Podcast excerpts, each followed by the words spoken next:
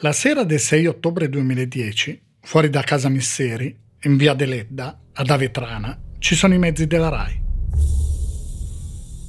Dentro casa, seduta su un divano, c'è Concetta Spagnolo, la mamma di Sara Scazzi. Sua figlia è scomparsa da 41 giorni. Accanto a lei è seduto l'avvocato Walter Biscotti, è presidente di Penelope, l'associazione che assiste le famiglie delle persone scomparse. Su quel divano c'è anche Ivano Russo, il ragazzo di cui Sara parlava nel suo diario. È lo stesso ragazzo di cui la cugina Sabrina era innamorata. Davanti a loro c'è la telecamera della trasmissione Chi l'ha visto. Il collegamento è in diretta. Sabrina Misseri è dietro una porta chiusa, in camera sua. Con lei c'è la mamma, Cosima. Stanno guardando la trasmissione. Michele Misseri, il papà di Sabrina e zio di Sara, è lontano 50 km, in una stanza della procura di Taranto. Lo stanno interrogando. È la prima volta che compare davanti ai magistrati inquirenti. L'interrogatorio è iniziato alle 20.17. Davanti a Michele Misseri ci sono il sostituto procuratore della Repubblica, Mariano Bucogliero, il procuratore aggiunto Pietro Argentino, il colonnello dei carabinieri Russo, tre altri ufficiali dei carabinieri che hanno seguito le indagini. Bucoliero ha iniziato così. Buonasera, signor Misseri. Cerchi di essere sereno, tranquillo. Lei pensi Deve pensare quando parla a sua nipote e a nessun altro, perché ha diritto, questa piccina, se Dio vorrà che è ancora viva, di tornare a casa. E se non è in vita di avere almeno una degna sepoltura. Michele Misseri dice che il pomeriggio del 26 agosto è andato in campagna per raccogliere fagiolini e che erano le tre. Buccoliero lo interrompe, con calma. Misseri, no, no, no. Noi sappiamo che lei è arrivato lì alle 15.45 non alle 15. Ci sono le testimonianze. Cosa ha fatto prima?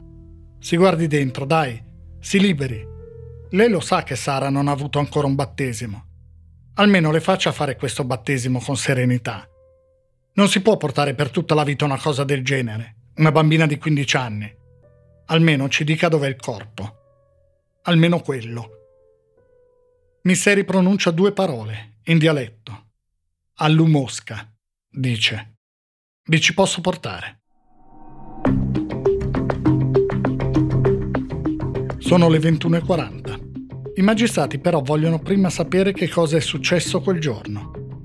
Michele Misseri dice che ha stretto una corda al collo di Sara, che prima aveva tentato un approccio, che l'aveva toccata e lei si era ribellata. Poco dopo alcune auto lasciano la procura. A bordo ci sono i magistrati. C'è Michele Misseri. Le macchine dei giornalisti inseguono. Qualcuno intanto dall'interno della procura ha fatto sapere che cosa sta succedendo. Michele Misseri ha confessato. Sara Scazzi è morta. Stanno andando dove è nascosto il corpo. È il quotidiano di Puglia il primo a lanciare la notizia.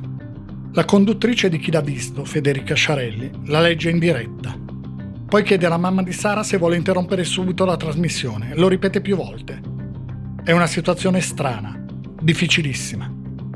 La mamma di Sara risponde sì è meglio, ma resta ferma, immobile. Tutto resta immobile. È l'avvocato Biscotti a sbloccarsi, a dire è meglio che io e la signora ce ne andiamo, che andiamo a parlare con gli inquirenti.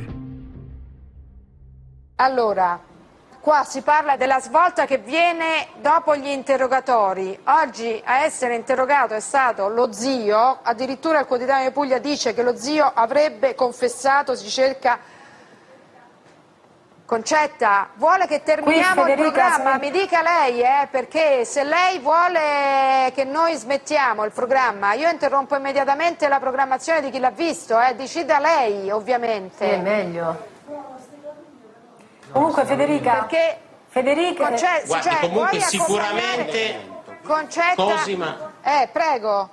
Volete accompagnare no, Concetta? io non so se io invito tutti alla prudenza e alla cautela, come sempre, finché non c'è una fonte ufficiale che conferma, speriamo mai, una notizia così tragica. Una notizia così tragica. Quindi adesso io non so, io mi sento di andare parlare insieme a Concetta dagli ufficiali inquirenti per poter eh, avere notizie. Quindi io Concetta direi di andare, eh, non è allora guardate, vai, facciamo una cosa. Dobbiamo andare a cercare conferme, è una cosa esatto. troppo... allora noi eh, interrompiamo il collegamento. Intanto Michele Misseri e i magistrati sono arrivati sotto un grande albero di fico.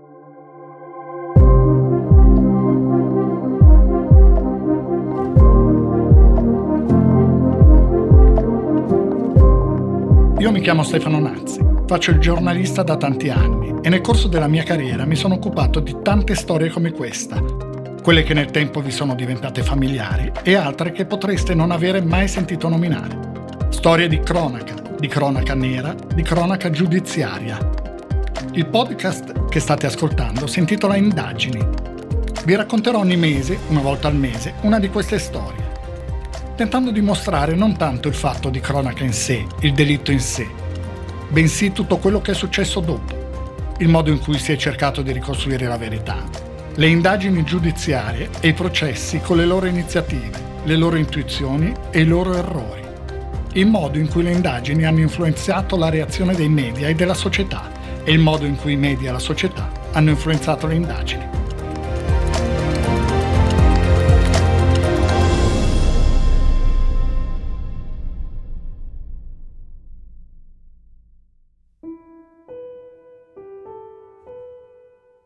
In carcere Michele Misseri racconterà alla psicologa consulente della difesa, Anna Maria Casale, che a quell'albero di fico, quando era piccolo, lui veniva legato dal padre, per punizione, anche per giorni interi, che sua madre gli portava da mangiare di nascosto e che il padre, quando se ne accorgeva, la riempiva di botte.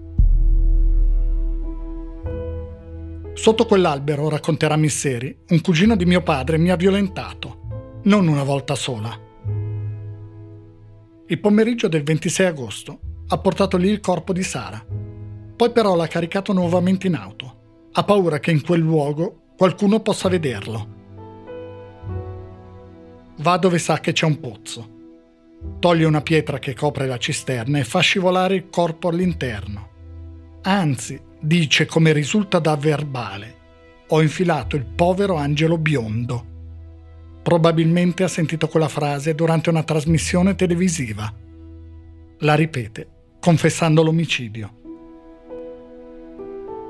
Al pozzo rimangono i tecnici della scientifica. I magistrati commissari vanno nella caserma di Manduria. L'interrogatorio riprende lì. Misseri nomina come proprio legale l'avvocato d'ufficio Daniele Galoppa. È un civilista. Dal giorno dopo diventa l'avvocato dell'uomo più odiato d'Italia. Verbale di interrogatorio di Misseli Michele Antonio. Il 7 ottobre 2010 alle ore 2 e 15 negli uffici della compagnia Carabinieri di Manduria. Mi chiamo Mister Michele Antonio. Nato? Nato a Manduria il 22 3 54. Residente? Residente a Vetrano, via Grazia dell'Edda, numero 22. Michele Misseri dice che il 26 agosto ha lavorato fino all'una e un quarto circa e che poi è arrivato a casa mentre sua moglie e sua figlia Sabrina stavano riposando. Dice di aver mangiato qualcosa e poi di essere sceso in quella che lui chiama cantina in realtà è un garage. Voleva far partire il trattore per andare in campagna, ma il trattore non parte. Poi verso le, le 2.25 le 14.25 è venuta Sara. È ecco, sceso sotto la cantina. Senta, ma lei sapeva che Sara doveva no, andare al mare con sua figlia? Non sapeva, non sapeva. Non sapeva niente. Non sapeva. Quindi è arrivata Sara mentre lei era alle prese con il trattore per aggiustare questo sì. benedetto trattore. Sì. Quindi alle 14.25 e 30 è arrivata Sara. Sara. Ed è scesa in cantina. È scesa in cantina. Ed è scesa completamente giù nella cantina? Sì. Un chiarimento, signor Messeri. La ragazza vi ha visto che stavate in no. garage? Sì, mi ha visto che stavo in garage. Ecco, e l'ha chiamata lei? No, è, è scesa da sola. Sara è scesa, poi, dice Misseri, non sa quello che gli è successo. Dice di averla molestata, poi dice, ho sentito un calore alla testa. Sara si è girata di spalle. Perché si è girata? Non lo so. Doveva risalire, doveva stare a prendere no, qualcosa? forse stava guardando così, si è girata e io ho preso un pezzo di corda l'ho torcigliato a collo. Sì. E dopo 5 minuti... Ha di- stretto forte, ha stretto Sì. forte. Senta, ma in questa circostanza, quando lei ha torcigliato al collo la corda a Sara, ha gridato la ragazza? No, niente. Poi racconta quello che è successo dopo. Dice di essere andato in contrada a Mosca. Dice di aver violentato Sara. Sì, ma dopo, dice. Quando era già morta. Quando lei ha lasciato lì Sara, ci ha messo il ceppo, la cosa, che cosa ha fatto? Io ho fatto qualche Ave Maria, segno di croce E se n'è andato. e me ne sono andato. Ad Avetrana sono rimasti svegli tutti fino a tardi, quella notte. Tutti incollati alla televisione, a guardare chi l'ha visto.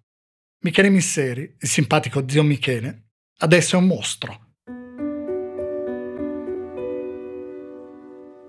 Verrà appeso anche uno striscione davanti a casa, in via Deledda. C'è scritto pena di morte per lo zio animale. Dopo le dichiarazioni rese ai carabinieri dallo zio di Sara, Michele Misseri, di sua moglie e della figlia Valentina, le ricerche delle forze dell'ordine si concentrano nel podere di proprietà della famiglia Misseri, e cioè nelle campagne fra Avetrana ed Erche. Il corpo di Sara è in un pozzo non molto profondo, con delle pietre. Le telecamere vengono bloccate a qualche chilometro dal casolare la notte è scandita dall'andirivieni dei mezzi delle forze dell'ordine e dei soccorritori.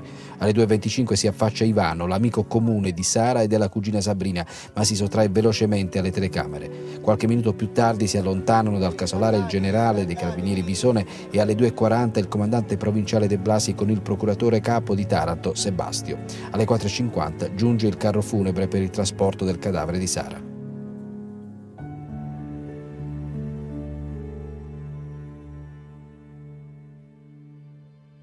L'autopsia all'obitorio dell'ospedale Santissima Annunziata di Taranto viene eseguita dal professor Luigi Strada.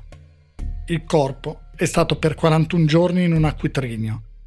Difficile ricostruire con precisione ciò che è avvenuto. Al processo, il professor Strada dirà: La ragazzina fu strangolata con una cintura larga 2 cm e mezzo che ha lasciato un solco sul collo. La morte sopraggiunse in 2-3 minuti, per asfissia.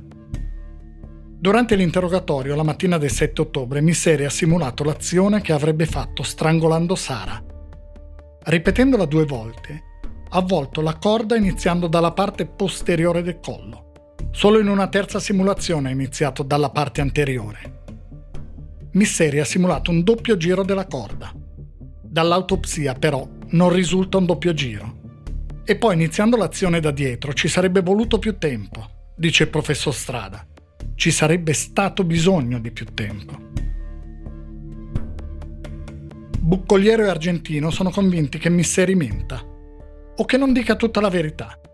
Pensano che non fosse solo e che la figlia Sabrina in qualche modo c'entri qualcosa. L'8 ottobre Misseri è sottoposto all'interrogatorio di garanzia. Dice: Stavo nervoso per il trattore che non parte. Il GIP, giudice per le indagini preliminari, Martino Rosati, mostra rabbia, ma anche incredulità. Ma si rende conto? Lei è nervoso per un trattore che non parte e ammazza una ragazzina di 15 anni? Il funerale di Sara Scazzi viene celebrato sabato 9 ottobre allo stadio comunale di Avetrana. Ci sono 10.000 persone. Quando il carro funebre con la bara entra nello stadio, non c'è silenzio.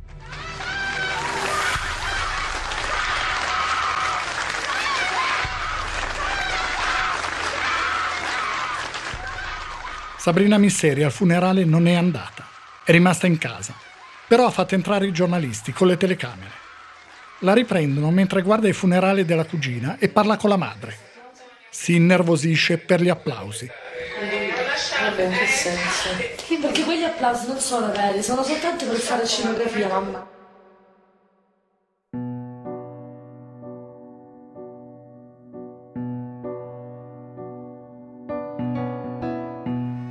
Michele Misseri in carcere viene guardato a vista. Temono un atto di autolesionismo. Gli vengono prescritti psicofarmaci. Delorazepam 2mg per due volte al giorno e una compressa di paroxetina al mattino. Sono ansiolitici e antidepressivi. Li prende qualche giorno, poi si rifiuta di prenderli ancora. Il 10 ottobre è il giorno in cui Avetrana è invasa dalle auto di chi vuole vedere quelle strade, quei posti.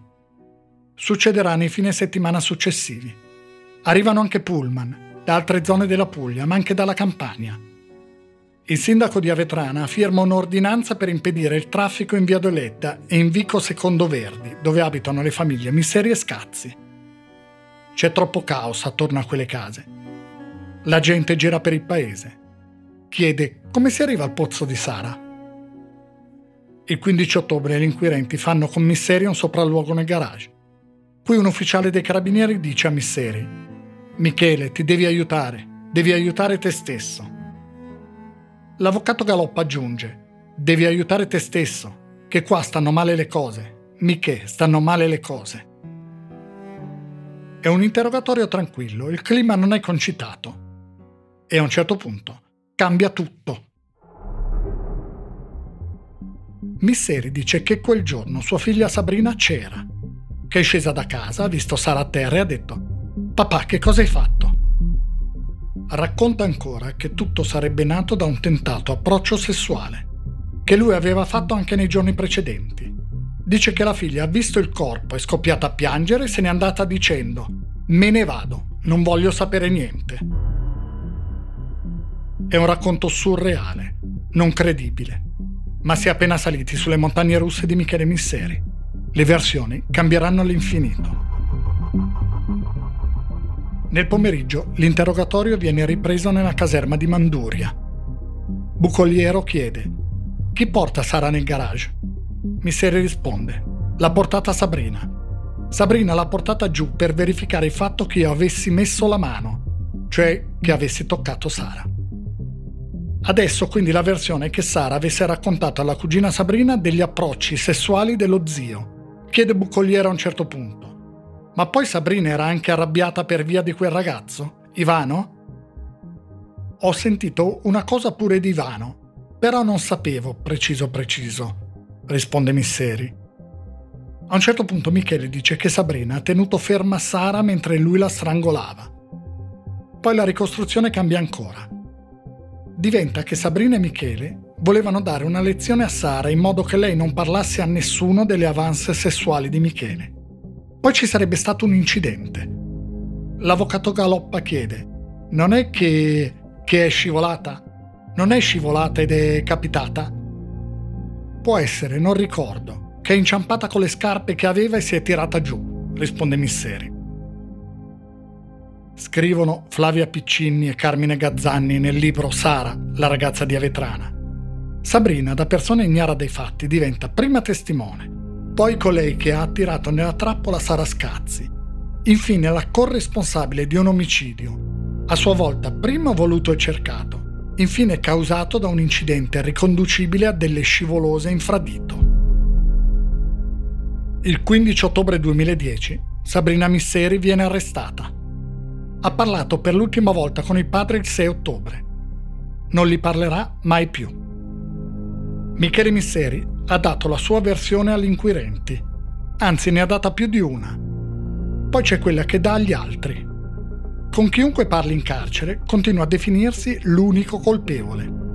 Lo fa con la moglie e la figlia Valentina, lo fa con il professor Strada, lo farà poi scrivendo lettere ai giornalisti. Dice la criminologa Cristina Brondoni. Quindi continui cambi di versione di Michele Misseri che inizialmente ammette una cosa, poi ne ammette un'altra, poi cambiano gli orari, poi cambiano i posti, poi cambiano le persone.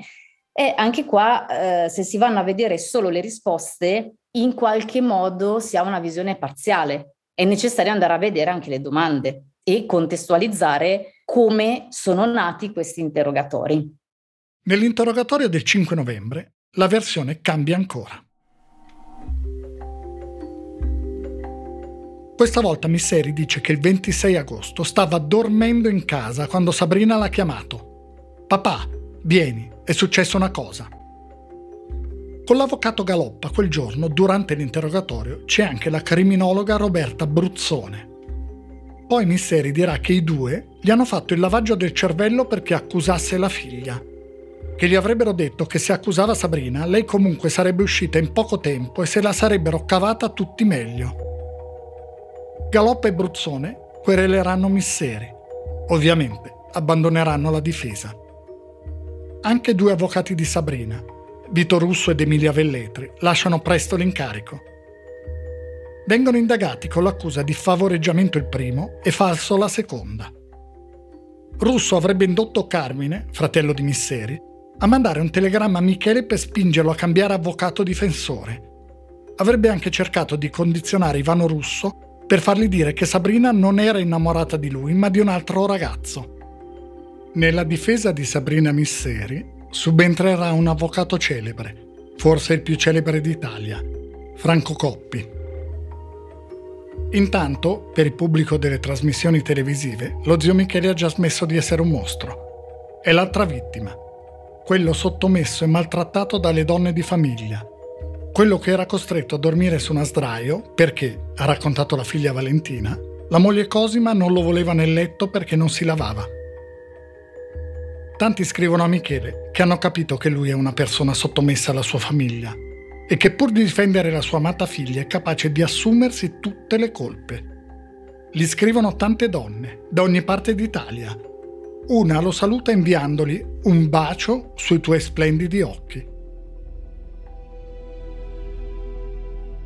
Gira tutto intorno a Michele Misseri. È credibile? E se lo è, quando lo è? Quando dice di aver ucciso lui Sara da solo? Quando ammette di aver molestato la nipote che lei si è ribellata? oppure quando dice che l'ha uccisa sua figlia Sabrina. In questa storia contano le parole di Michele Misseri e la credibilità che a queste parole si attribuisce. È tutto lì.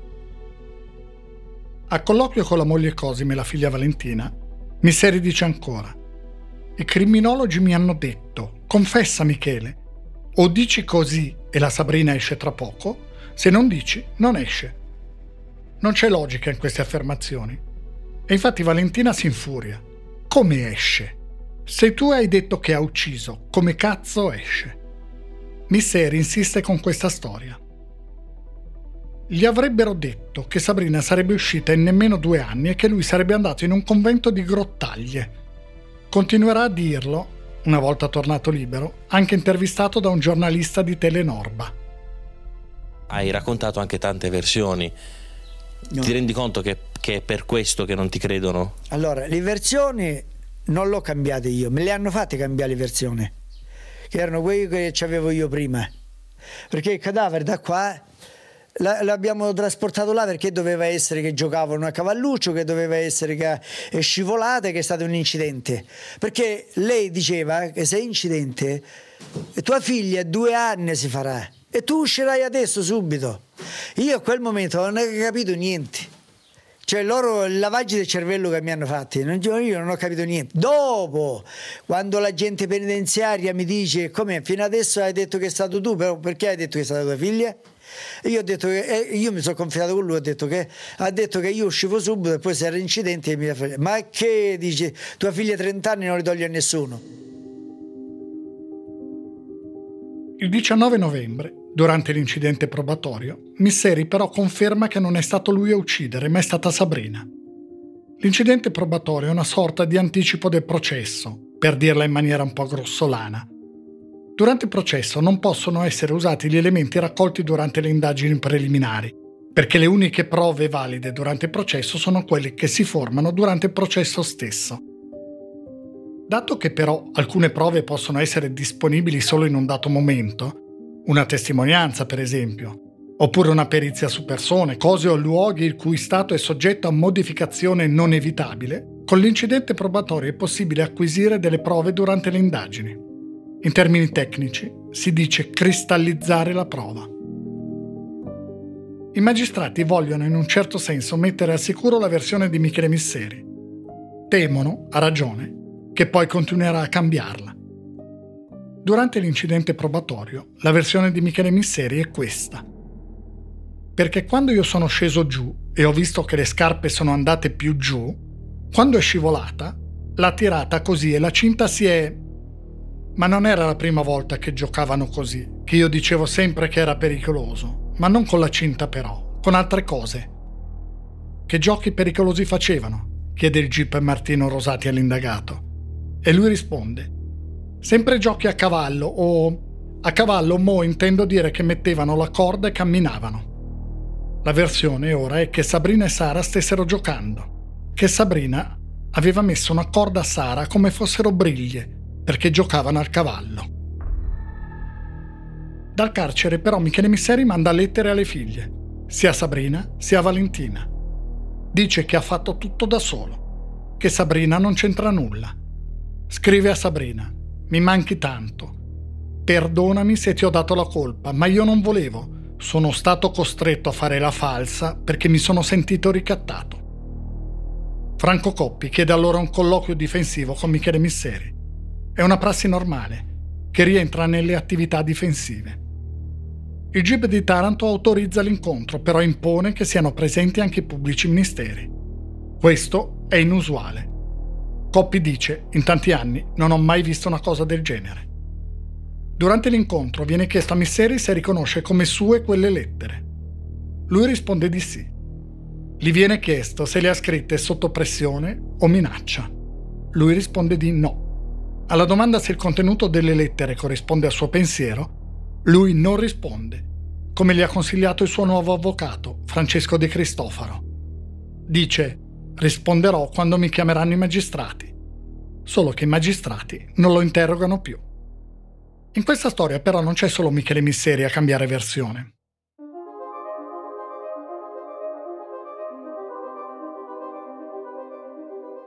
Il 5 aprile 2011 si presenta alla stazione dei carabinieri di Avetrana Anna Cosima Pisanò.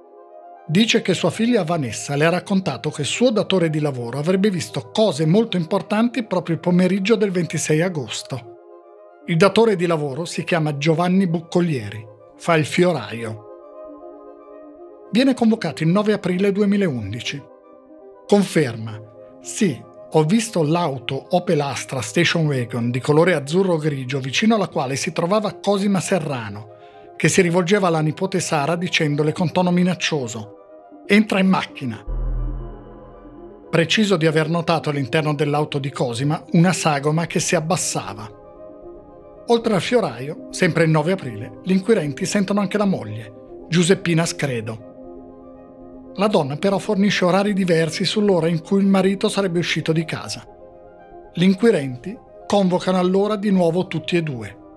Chiedono a Buccoglieri. Conferma le dichiarazioni che ha reso il 9 aprile? Confermo, confermo, risponde lui. Preciso però che si è trattato di un sogno. Quella che era una testimonianza diretta diventa una testimonianza onirica, dice Alessandra Gavazzi, cronista inviata in quelle settimane ad Avetrana. Quindi racconta di essere un testimone oculare che quel giorno in cui Sara scomparve ha visto con i suoi stessi occhi la fuga, tra virgolette, di Sara dalla casa del, della zia, quindi Sara camminare sconvolta e triste per strada, inseguita dall'auto guidata dalla zia, quindi Cosima, che a un certo punto apre la portiera e intima alla nipote di salire in macchina. Dietro, sul sedile posteriore, c'è una donna, secondo la sua testimonianza, una donna con i capelli raccolti, ma è di spalle, quindi il fioraio non sa confermare l'identità, però per l'accusa è pacifico, un dato assodato che quella sia Sabrina Misseri. Questo racconto, che arriva, come abbiamo detto, con grave ritardo rispetto al momento in cui mh, sono successi i fatti, verrà in realtà smentito dallo stesso fioraio di lì a poco eh, con una tesi diciamo che è sorprendente, nel senso che il fioraio racconta non è vero nulla, me lo sono sognato. Negli stessi giorni si presenta in procura anche Concetta, la mamma di Sara. Dice ho saputo che mia sorella Cosima si era lamentata per il fatto che io avessi partecipato alla spartizione delle quote di eredità dei genitori naturali. Cosima è sempre stata invidiosa di me del fatto che io fossi andata a vivere in una famiglia più agiata rispetto a quella originaria. La procura è convinta che quello di Buccolieri non sia un sogno, che Cosima fosse lì, che abbia partecipato all'omicidio insieme a Sabrina e che fosse di Sabrina la sagoma che il fioraio dice di aver visto in auto, sognando. Al processo si arriva dopo un'aspra battaglia legale. il professor Coppi si è rivolto anche alla Corte di Cassazione per chiedere la scarcerazione di Sabrina Misseri. La Corte dà parere positivo e rimette la decisione al Tribunale di Taranto. Solo che la Procura ha agito d'anticipo e ha avanzato nuove accuse. A uccidere Sara Scazzi sarebbero state insieme Sabrina Misseri e la madre, Cosima Serrano. Il delitto sarebbe avvenuto in casa, non in garage. Cosima Serrano viene arrestata. Sabrina riceve un'altra ordinanza di custodia in carcere perché, recita l'ordinanza, la madre e la figlia, in concorso tra loro, cagionavano la morte della minore Scazzi Sara, strangolandola a mezzo di una cintura, in Avetrana, il 26 agosto 2010. Michele Misseri viene scarcerato in attesa di processo. Continua a dire a chiunque di essere l'unico colpevole. Replica la scena del delitto con i giornalisti. Sì, questo è il posto dove è morta Sara. Quindi eh, il trattore stava qua e poi eh, dette altre parole che non l'ho capita. Allora mi stava dando fastidio. Io l'ho presa di spalle l'ho presa così, l'ho sollevata per andarsene, però a quello spostamento che ho fatto ha dato un calcio all'indietro. Cioè ho avuto uh, una calcia alle, alle, parti basse, dico io sempre. Quindi è venuto col calcio, questo calore alla testa, non ci ho visto niente più. C'era solo un pezzo di corda sul parafango. Io non ricordo solamente come ho messo la corda. L'avvocato di Sabrina Misseri, Franco Coppi, ha più volte chiesto un nuovo incidente probatorio perché venisse ascoltata la nuova versione di Michele Misseri. L'avvocato De Cristofaro, che ora difende Misseri e che è stato assunto dalla figlia Valentina, fa arrivare ai pubblici ministeri una nuova lettera in cui il suo assistito scagiona la figlia Sabrina. I magistrati indagano il legale per infedele patrocinio. Avrebbe consegnato la lettera in procura senza il permesso del suo assistito. Il processo inizia a Taranto il 10 gennaio 2012. Dura 15 mesi, 400 ore di dibattimento e ci sono 120 testimoni. Michele Misseri non è più accusato di omicidio ma di concorso in soppressione di cadavere. Secondo l'accusa, Sabrina Misseri e sua madre, si legge nei resoconti del processo, avrebbero privato Sara Scazzi della libertà personale, costringendola, dopo averla afferrata per i capelli e strattonata e comunque con tono minaccioso, a salire in macchina. Da qui l'avrebbero portata nella loro casa, strangolandola a mezzo di una cintura per un abietto sentimento di vendetta scaturito da ragioni di gelosia e invidia. Quindi le due donne si sarebbero ingegnate nel sopprimere il corpo della ragazza. Su loro istigazione Michele Misseri lo avrebbe nascosto in contrada Mosca con l'ausilio del fratello Carmine e del nipote Cosimo Cosma. Il 5 dicembre 2012 Michele Misseri viene chiamato a testimoniare. Alla domanda di Franco Coppi, lei si riconosce come unico assassino di Sara? Lui risponde, io questo rimorso non lo posso più portare con me. La sentenza viene pronunciata il 20 aprile 2013, dopo cinque giorni di Camera di Consiglio. È seguita da un applauso. In nome del popolo italiano, la Corte d'Assise di Taranto, letti gli articoli 533 e 535 codice di procedura penale, dichiara Serrano Cosima e Miseri Sabrina colpevoli del reato loro ascritto al capo A, in esso assorbito quello di cui al capo B, nonché entrambe del reato sub C della rubrica, Miseri Sabrina anche del reato di cui al capo F e condanna ciascuna alla pena dell'ergastolo oltre al pagamento per quanto di ragione delle silenzio in aula per favore per quanto di ragione delle spese processuali e di quelle di mantenimento in carcere durante la custodia cautelare subita. Letti gli articoli 28 e seguenti, codice penale, dichiara Serrano Cosima e Misteri Sabrina interdette in perpetuo dai pubblici uffici legalmente durante la pena, nonché la Serrano decaduta dalla potestà genitoriale. Letto l'articolo 36, codice penale, ordine, ordina a spese di Serrano Cosima e Misteri Sabrina la pubblicazione della sentenza di condanna per estratto mediante affissione nei comuni di Taranto e di Avetrana e sul sito internet del Ministero della Giustizia per la durata di giorni 15. Letto l'articolo 72,2 codice penale, applica alle citate Serrano Cosima e Misseri Sabrina l'isolamento diurno per la durata di mesi 6. Letto l'articolo 230 codice penale, ordina che le predette Serrano Cosima e Misseri Sabrina siano sottoposte dopo la esecuzione della pena alla misura di sicurezza della libertà vigilata per la durata di anni 3. Dichiara Misseri Michele Antonio, Misseri Carmine e Cosma Cosimo colpevoli del reato loro ascritto al capo C della rubrica e condanna Misseri Michele Antonio alla pena di anni 8 di reclusione.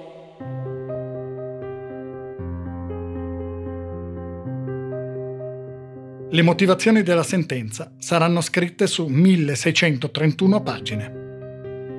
L'analisi dei magistrati giudicanti parte dal fatto che Michele Misseri non ha mai fornito un movente chiaro, che non ha mai ricostruito con precisione i momenti dell'omicidio, né quelli che l'hanno preceduto e seguito.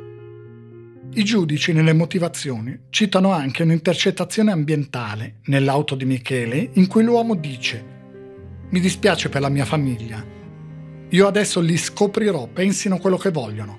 È andata così. Per la sentenza c'è la prova, è scritto testualmente, di un riferimento a un accadimento che riguardava la sua famiglia che era stato fino a quel momento celato per proteggere i componenti. Per la difesa da quell'intercettazione non si evince invece nulla, è ermetica.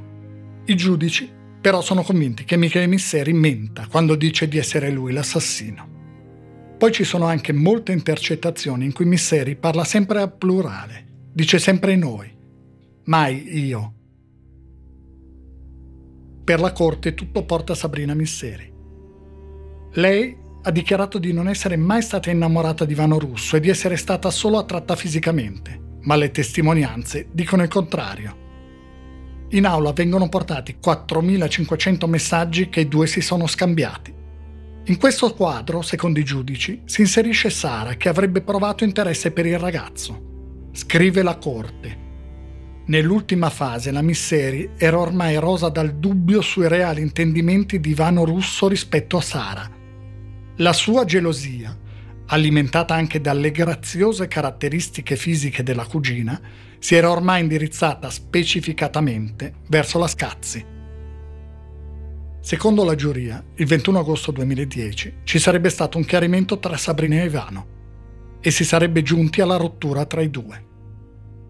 L'omicidio sarebbe così nato dalla frustrazione di Sabrina Misseri, dalla sua gelosia, dal fatto, verrà scritto nelle motivazioni, che ormai il rapporto Sara-Ivano aveva potenzialità di vita propria e autonoma anche dopo la rottura della Misseri col russo. E Cosima? Secondo la sentenza, è da sempre invidiosa della sorella Concetta. Tale sentimento di rivalsa e l'onta che ha colpito la figlia sono le ragioni che avrebbero spinto a partecipare all'omicidio. La Corte poi dà credito alla prima testimonianza del fioraio Buccolieri, quella in cui dice di aver visto Cosima aggredire Sara Scazia ordinandole di salire in auto. I difensori presentano ricorso. Lo fanno con 400 pagine in cui in sostanza affermano che la sentenza di primo grado non ha risposto a nessuno dei dubbi che ci sono buchi enormi nella ricostruzione. Sabrina e Cosima continuano e continueranno a dichiararsi innocenti. Questa è Sabrina, intervistata da Franca Leosini. Cioè, per fare una, una cosa del genere devi essere un, come devo dire, un killer seriale, cioè proprio specializzato a fare questi crimini. Cioè, non lo so. Mi sembra di vedere un film, non la realtà. Il processo d'appello dura 15 udienze. Il risultato è lo stesso. La sentenza, il 27 luglio 2015, stabilisce fine pena mai per Sabrina Misseri e Cosima Serrano. Il 29 luglio 2016, un anno e due giorni dopo la sentenza, non sono state ancora pubblicate le motivazioni. Di norma, dovrebbero arrivare entro 90 giorni dalla data di chiusura del processo. Il ministro della giustizia Andrea Orlando invia gli ispettori al Tribunale di Taranto. Le motivazioni vengono depositate ad agosto. Sono oltre 1600 pagine. La Corte di Cassazione si esprime il 21 febbraio 2017, confermando le condanne e confermando anche nelle motivazioni quella che viene descritta come fredda pianificazione di una strategia finalizzata, attraverso comportamenti spregiudicati, obliqui e fuorvianti, al conseguimento dell'impunità. Sabrina Misseri, è scritto, ha strumentalizzato i media e agito come motore propulsivo freddo e astuto verso piste fasulle. Dice lo scrittore e autore Carmine Gazzanni. Dubbi che però diventano più concreti andando ad analizzare tutte le carte, la mole di documenti di questo procedimento, da cui emergono il ruolo mai chiarito fino in fondo di Michele Misseri, il fatto tanto per dire che è emerso come Michele Misseri avesse dato una volta 5, una volta 10 euro a Sara, secondo alcuni per, come dire, comprare, tra virgolette, il, il suo silenzio. Non sono mai stati chiariti il perché, eh, non è mai stato chiarito fino in fondo la natura di alcuni graffi che Michele Misseri aveva sulle braccia e che in un primo momento, nella prima visita che lui fa all'interno del carcere, è il medico stesso che lo visita che riferisce possano essere comparabili con unghiature, questo è il termine che utilizza, cambia una marea di volte versione, ma è altrettanto vero che nella maggior parte dei casi in cui cambia versione ci sono dei momenti direi di blackout, le registrazioni degli inquirenti a un certo punto si interrompono e quando riprendono Michele Misseri cambia versione. Ovviamente nessuno pensa che chissà cosa sia accaduto, però fatto è, e questo è un dato oggettivo, ineludibile, noi non sappiamo che cosa se insomma in quel momento di silenzio, di mancata registrazione, qualcosa sia avvenuto o, o meno. Penso a uno dei fulcri, diciamo, della sentenza di condanna, cioè il ruolo del fioraio. Oggi noi, stando alla sentenza, sappiamo che il racconto del fioraio sia assolutamente veritiero, però non possiamo non sottolineare che tutti coloro che vengono ascoltati dagli inquirenti riferiscono tutti che il fioraio a loro, e quindi penso alla moglie, alla eh, dipendente, all'amico, alla suocera, eccetera, tutti hanno detto no, a noi il fioraio ha sempre parlato di un sogno. L'unica persona che viene creduta, che viene creduta dagli inquirenti, è Anna Pisanò, quella che è passata, diciamo, mediaticamente alla storia come la pettegola del paese. Ebbene, gli inquirenti credono ad Anna Pisanò, che è l'unica però che non ha sentito direttamente il racconto dal fioraio, ma l'ha sentito dalla, dalla dipendente del fioraio che per inciso era sua figlia. Quindi una testimone, come si suol dire, derelato derelato rispetto a una testimone, come dire, diretta. Valentina Misseri intanto ha scritto una lettera alla zia Concetta, la mamma di Sara. La verità, zia Concetta, è che le prove concrete portano tutte a mio padre. Per me è difficile ammettere di avere un papà pedofilo e omicida. Per me è difficile realizzare che quel padre, che ritenevo perfetto, è stato capace di infliggerci un dolore simile. Eppure so che questa è la verità. Zia Concetta, sono passati tanti anni e tu non hai mai dato una possibilità a tua sorella e a tua nipote Sabrina. Fallo adesso prima che sia troppo tardi. Ti abbraccio. I legali di Sabrina Misseri e Cosima Serrano hanno presentato ricorso alla Corte europea dei diritti dell'uomo. La Corte ha dichiarato ammissibile il ricorso presentato dalle due donne condannate. La decisione nel merito non è ancora arrivata. Disse in un'intervista Franco Coppi, parlando del ricorso alla Corte europea. In aula, durante il mio interrogatorio, non solo Misseri ha confermato che sarebbe stato lui a uccidere Sara, ha addirittura mimato come l'avrebbe ammazzata in quell'occasione ha anche spiegato l'approccio sessuale che, stando alla sua versione, sarebbe alla base dell'omicidio. Eppure, condannate all'omicidio ci sono Sabrina e Cosima, ritenute colpevoli da tre sentenze conformi. Il problema è che sono stati commessi una serie incredibile di errori e alcune vicende sono state mal interpretate. Tutto il ricorso ruota attorno alla figura del fioraio, Cuomo raccontò prima di avere visto Sabrina e Cosima inseguire Sara e riportarla a casa loro, in via Deledda. Poi spiegò di averlo solo sognato. Proprio per tale cambio di versione, fondamentale per la ricostruzione, finì sotto inchiesta. In questo modo non è mai stato interrogato in dibattimento.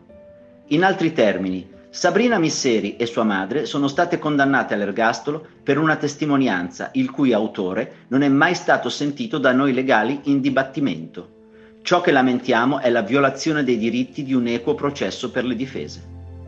A maggio il Tribunale di sorveglianza di Lecce, dove Michele Misseri è detenuto, ha stabilito che l'uomo possa cominciare un percorso di ritorno alla libertà attraverso brevi periodi fuori dalla struttura penitenziaria.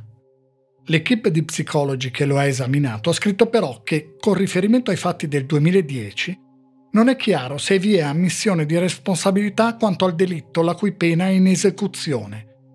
L'interessato, invece, si dichiara responsabile di altri più gravi delitti in relazione ai quali egli non ha subito condanne e per i quali sono state riconosciute responsabilità di terze persone. Insomma, Michele Misseri continua a dichiararsi l'unico colpevole dell'omicidio di Sara Scazzi. Ma nessuno, tra chi deve decidere, gli crede. Due mesi prima, a marzo, la Corte di Cassazione ha confermato la decisione con cui il Tribunale di sorveglianza di Taranto, il 12 aprile 2021, aveva deciso di non concedere a Sabrina Misseri un permesso premio. Per i magistrati, il fatto che Sabrina non abbia ammesso il delitto pur non essendo una condizione necessaria per ottenere permesso premio, indica in lei la mancanza di una rivisitazione critica del suo pregresso comportamento deviante e attesta la sua pericolosità sociale. Sabrina Misseri e sua mamma Cosima sono nello stesso carcere, a Taranto. Michele Misseri ha continuato a lungo a scrivere a tutte e due. Loro non hanno mai risposto. Ha detto Franco Coppi, in un'intervista al Foglio. Sabrina Misseri è l'angoscia della mia vita. La notte mi capita ancora di pensare a questa sciagurata e a sua madre. Ho la certezza assoluta della loro innocenza. Sarei pronto a giocarmi qualunque cosa. Non essere riuscito a dimostrarlo ha rovinato la mia vita di avvocato. Ad Avetrana, per molte settimane, si è svolto quello che viene chiamato processo mediatico. È un brutto termine che indica però qualcosa di reale ha detto qualche giornalista, anni dopo quei fatti, che in quelle settimane vennero superati tutti i limiti del codice deontologico. Sicuramente venne superato il confine del rispetto. Ha detto un giorno la mamma di Sara, sembra che abbiano ucciso una mosca, non una ragazzina. Il delitto di Avetrana, le indagini che seguirono, hanno occupato a lungo lo spazio delle trasmissioni televisive, soprattutto quelle del pomeriggio la sentenza del pubblico televisivo arrivò molto prima di quella del tribunale. È stato un processo indiziario. È mancata quella che si chiama pistola fumante, la prova regina. I magistrati giudicanti hanno seguito il percorso tracciato dall'accusa. L'omicidio è avvenuto in casa Misseri. O è stato Michele, o sono state Sabrina e Cosima. Altra possibilità non c'è. I giudici hanno ritenuto che ogni indizio, ogni percorso logico portasse verso la seconda ipotesi. C'è una frase breve del codice di procedura penale, la conoscono tutti. È l'articolo 533. Dice il giudice pronuncia sentenza di condanna se l'imputato risulta colpevole del reato che gli viene contestato, al di là di ogni ragionevole dubbio. Certo, la domanda sul ragionevole dubbio può essere posta al termine di tantissimi processi. La verità giudiziaria è stata raggiunta. Ma ogni ragionevole dubbio si è dissolto?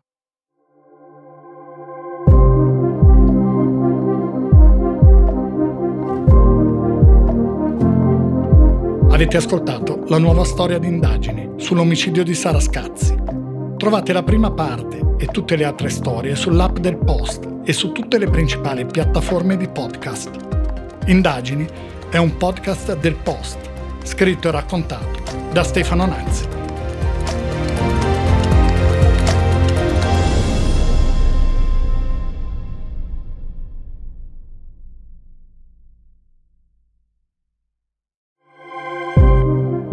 Salutarvi vorrei raccontarvi che sono aperte le iscrizioni alle 10 lezioni sui podcast 10 incontri online per chi vuole capire meglio come funzionano i podcast, dall'idea alla pubblicazione. Ci sarò anche io per spiegare come si fa un podcast come indagini e ci saranno altri autori e producer del post e alcuni ospiti. Ci si può iscrivere fino al 27 maggio. Le lezioni cominceranno il giorno dopo. Trovi altre informazioni sul post o scrivendo a scuola chiocciolailpost.it.